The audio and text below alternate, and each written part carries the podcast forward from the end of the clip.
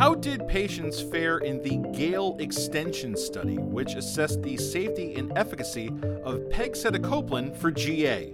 I'm Scott Krzywonos here with Greg Notestein, and this is New Retina Radio from Retina Today and Bryn Mawr Communications. Dr. Nathan Steinle shares the results of the first six months of GALE, in which patients who received treatment for 24 months in Derby and Oaks continued with therapy, and in which patients who had received sham injections for 24 months were switched over to treatment. And Dr. Paul Hahn joined us in our mobile studio in Seattle. He shared data from a matching adjusted indirect comparison of pegcetacoplan and avacincaptad pegol. What did he and his team find? Stick here to find out.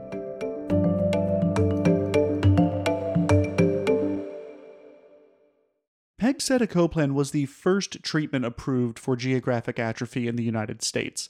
The phase 3 Oaks and Derby data showed us that pegcetacoplan therapy was most distinct from sham therapy during months 18 to 24. Did the trends seen after months 18 to 24 continue with further treatment? Dr. Nathan Steinle has the answers. Dr. Steinle practices at California Retina Consultants and Retina Consultants of America in Santa Barbara, California. Dr. Steinle, welcome back to New Retina Radio. Oh, it's a pleasure to be here. Thank you for having me. We've spoken about Derby and Oaks on this podcast plenty of times, so no need to go too deep into the design here, but give us a quick refresher and then tell us about the Gale study. Absolutely. So Oaks and Derby were the phase three trials for pegcetacoplan that allowed it to be registered in February of 2023 as the first on-label treatment for geographic atrophy. And these were divided into monthly, every other month, and sham doses and followed out to two years. At that two-year mark, patients then can enroll over into a long-term extension trial that's called GALE another horse term, G A L E Gale. And so, what this is is a three year uh, observation study where we are actually going to see all patients receive active treatment. So, those patients that were receiving monthly therapy in Oaks and Derby continue on monthly therapy. Those receiving EOM or every other month therapy in Oaks and Derby continue that treatment in the Gale extension trial. However, the more interesting part is those patients that got sham monthly or sham EOM in Oaks and Derby now are getting active treatment at that same regimen going forward for Gale. And then Gale will be a three year extension trial. And we presented recently the 30 month data cut. So we have now an extra six months of data on these patients. And overall, it's really interesting. We had a very large database for Oaks and Derby, and 83% of patients, which is about 800 patients, rolled over into this long-term extension trial. So we're going to have a, a really good snapshot at how pegcetacoplan works over time. Right now, we have a 30-month data cut, and at the end of the Gale trial, we'll have a five-year data cut on these patients. So you just talked about how many patients actually stuck around and enrolled in this extension study. About how many injections were given? Great question. So at the 30 month mark, we had 15,000 injections now for, of pegcetacoplan. And as Gale now continues to move forward, um, it's pretty impressive. We now, overall, in the entire clinical program between FILLY, Oaks, Derby, and Gale, we have 23,000 injections of pegcetacoplan. So it's a molecule we've been working with for many years, since about 2018. And it's exciting now to have, you know, these almost 800 patients now rolling forward into Gale to give us even more data going forward. Okay, let's start with the continuous treatment group. What did you find after 30 months of pegcetacoplan therapy? Really good question. So you can kind of divide this into two two categories. Those patients that had treatment in Oaks and Derby for two years, how did they do going forward? And the answer is they continue to do better than those patients would have done without treatment. And what I mean by that is there's more differentiation over time. So as pegcetacoplan seems to work more and more and more over time. So if you look at that final six months data cut, now from month 24 to 30, there's a further reduction in GA progression, both in monthly and ever a month dosing. And what's more interesting now is that we finally now have crossover patients. So we have patients that had two years of close observation in the clinical trials of Oaks and Derby, where they're getting sham injections. And now they're rolling over to active treatment into Gale. And so we finally can say, you know, what other signals do we have that this molecule really works for GA? well, this is a great signal because we have crossover patients. And so in those patients that receive either monthly or every other month dosing, Now, in the first six months of this extension trial, GALE, we did see a reduction in GA progression in those patients. And it was on the exact same order, about 15% in the first six months. It was on the exact same order as these patients had a baseline across OAKS and Derby for the first six months of OAKS and Derby. So it seems to be very consistent. You also looked at patients with only non subfoveal lesions who received continuous treatment. What did they show? Yeah, really great question. So if we break it down into extrafoveal lesions, and the criteria for an extrafoveal lesion was very, very broad. It was any lesion that did not involve the fault and not involve the foveal center. So again, extrafoveal is any lesion that did not involve the foveal center. These patients did exceptionally well. So now at the 30 month mark, we had a 45% reduction in GA progression and a 33% uh, reduction in GA progression in monthly and EOM dosing at that 30 month mark. So these patients with the extrafoveal baseline lesions seem to respond best to pegcetacoplan. Safety is one of the biggest questions in GA therapy at the moment, so let's focus there for now. We'll start with new onset exudative AMD. What did your team observe in the GALE study? That's a really great question. So what we saw in FILLY, which is the phase two trials, was a little bit of a surprise to us. Was this dose dependent conversion from dry to wet AMD? And so when we looked at the phase three trials, OAKS and Derby, we again saw this dose dependent conversion to wet AMD. And we see that again in GALE. So as patients had more therapy, whether it be monthly or EOM therapy, they had an increased rate of conversion to wet AMD. And those patients then that now have um, uh, crossover are converting at a, a, kind of the same rate uh, to wet AMD. So it seems to be pretty consistent across the board. And then what about endophthalmitis and intraocular inflammation events? In Gale, the first six months of Gale, there was not a single episode of a infectious endophthalmitis. So now the overall rate across the study platform is one in 3,700 injections for endophthalmitis.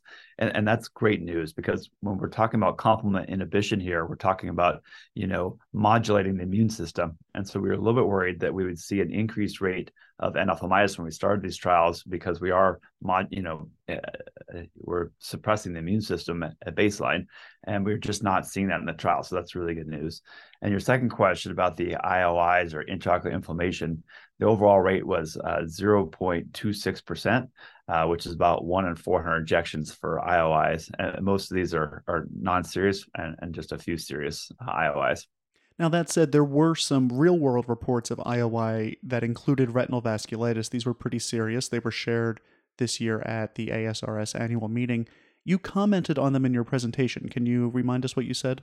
Yeah, great question, Scott. So, what got a lot of press was the um, the reports of vasculitis in the real world use, and you know, just to kind of give a baseline to this, we now have twenty three thousand injections in the trials across OAKS, Derby, uh, FILLY, and Gale, and we just haven't seen any any occlusive vasculitis or vasculitis in these trials. And any of the patients that had an IOI or inflammation event in uh, these trials, we went back and looked at, say, hey, maybe maybe we missed the vasculitis, and, and we just didn't. And then we looked at all these patients, made sure they had FAs that had the serious IOIs, and even had expert, you know, external people look at these images, UVI specialists, retina specialists, and they they agreed there was no signs of vasculitis. So we just haven't seen that in the trials. But then when you you know release a drug into the real world, that denominator gets bigger, and so you know it, they've had sixty eight thousand vials um, shipped in the United States since February. And they think around 62,000 of those, um, 90% of those actually been used in eyes in the United States now. And so I reported on in Seattle was seven cases of vasculitis and occlusive vasculitis that have been uh, reported to the, the sponsor company. And when we look at those, uh, we see that uh, three of those have, have now resolved, um, and four of those are, are indeed um, serious events we think the overall incidence of this rare event is on the order of one in 10,000 um, injections uh, to date, about 0.01%. All right, now let's head back to the Gale study here. Can you give us a, you know a nice wrap up in, in summary uh, to what you presented? Yeah, the take home message is this drug works. There are multiple different data points that we can look at to look at this. Number one, we finally have crossover patients, those patients that had two years of you know sham therapy in OAKS and Derby that now have active treatment in Gale, and we see that reduction in GA progression in those first six months of Gale. Number two is that we have continued um, uh, differentiation of those patients who do receive active treatment over time. So this drug works more the longer you give it, which makes sense because you're kind of slowing down the aging process here. And so in the final six months here from 24 to 30, we showed in Gale, we see that further reduction both in in subfoveal and especially in extrafoveal lesions uh, across the use for pegcetacoplan. Dr. Steinle, thank you so much for coming back on the show and sharing your research with us. It's what an honor. Thank you for having me.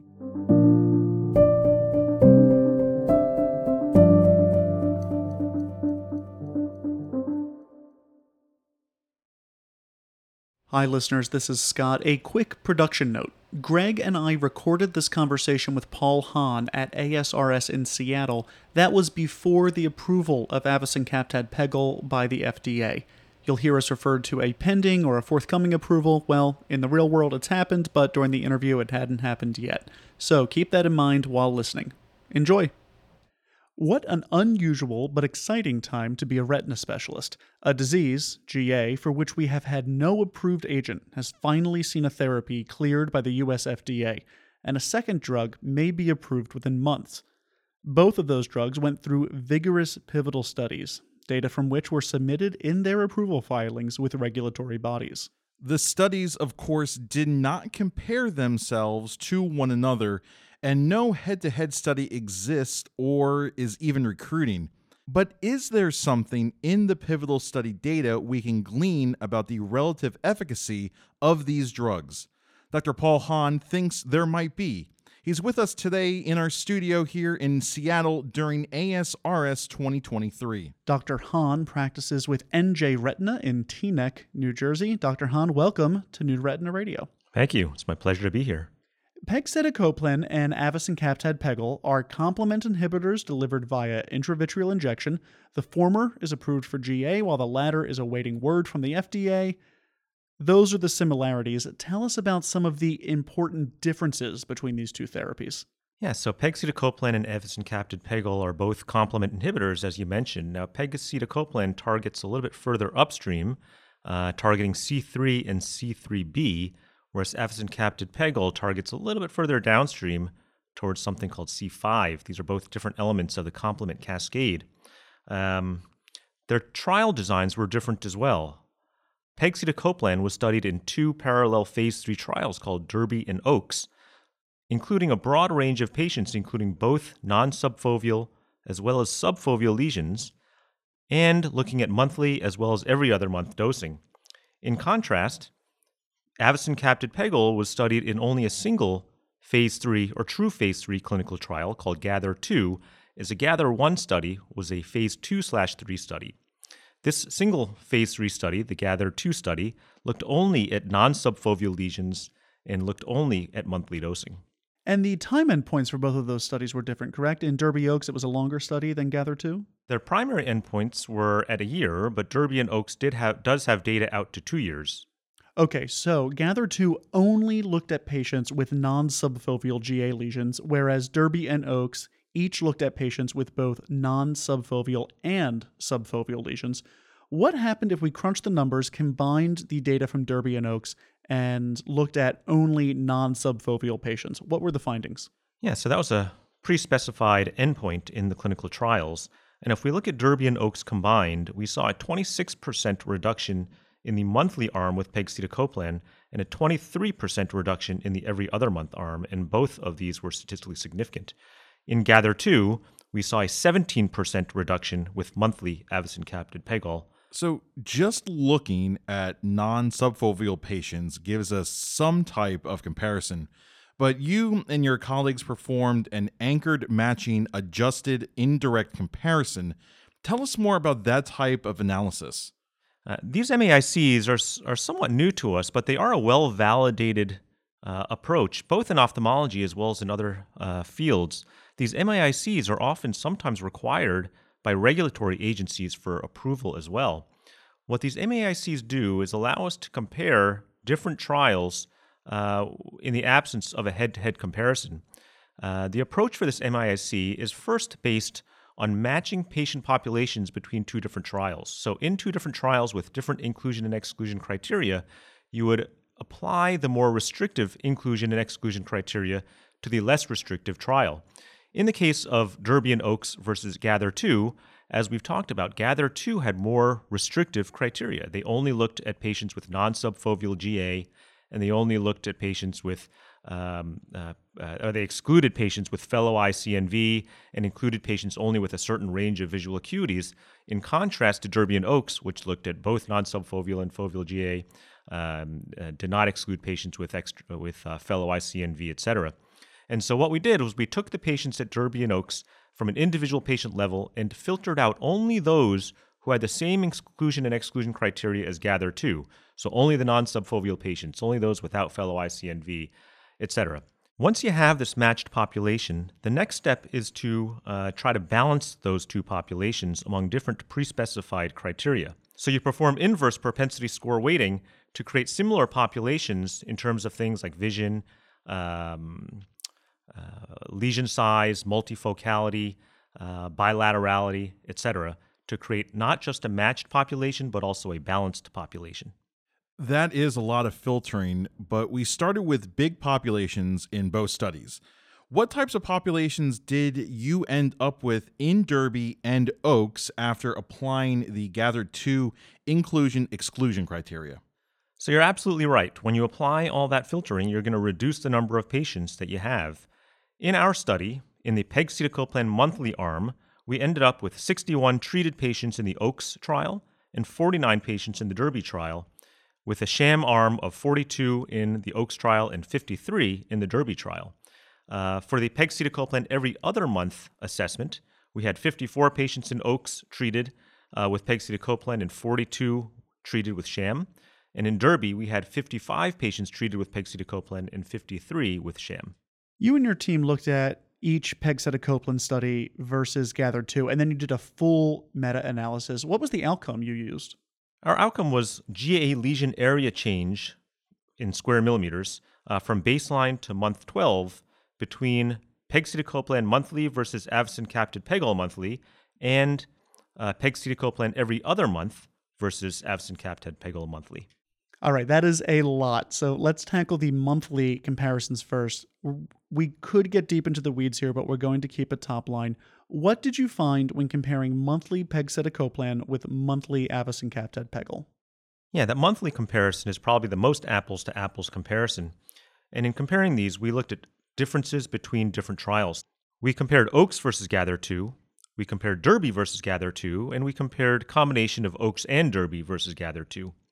In comparing Oaks versus Gather 2, we found a 37% greater reduction with pegcetacoplan monthly compared to avacincaptad pegol monthly, and that difference was statistically significant. When we compared Derby versus Gather 2, we found a 12% greater reduction with pegcetacoplan compared to avacincaptad pegol, but this difference was not found to be statistically significant.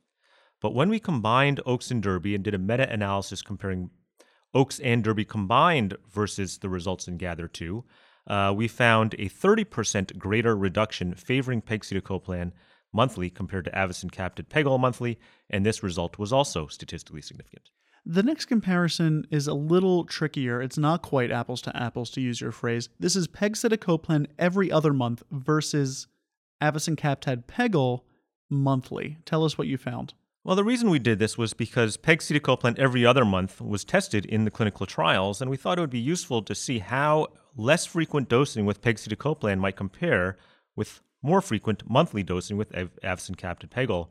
And what we found was that in each of the comparisons, Oaks versus Gather 2, Derby versus Gather 2, and combined Oaks and Derby versus Gather 2, we did not find a statistically significant difference between any of the comparisons although numerically they all favored pegcetacoplan. And what that suggests is equivalent efficacy between pegcetacoplan every other month versus avacincaptad pegol monthly. That's a lot of studies. It's a lot of data points. What are the top takeaways that you would provide to your colleagues? A few. So, first off, I think it's important for us to be aware of this MAIC approach. As more therapies become available, we're going to need methods to compare different uh, uh, drugs between different trials in the absence of head to head comparisons. Uh, from this study, we demonstrated that pegcetacoplan showed a better efficacy profile than avacincaptad pegol among patients with non-subfoveal GA. Specifically, that we saw a greater reduction in GA lesion growth at month 12 with monthly pegcetacoplan compared to avacincaptad pegol monthly. But even if we if we compared less frequent dosing of pegcetacoplan with every other month, we saw equivalent or comparable efficacy with avacincaptad pegol monthly. Dr. Hahn, thank you so much for your hard work in this study, and thank you for joining us here in Seattle. My pleasure as always. Good to be here.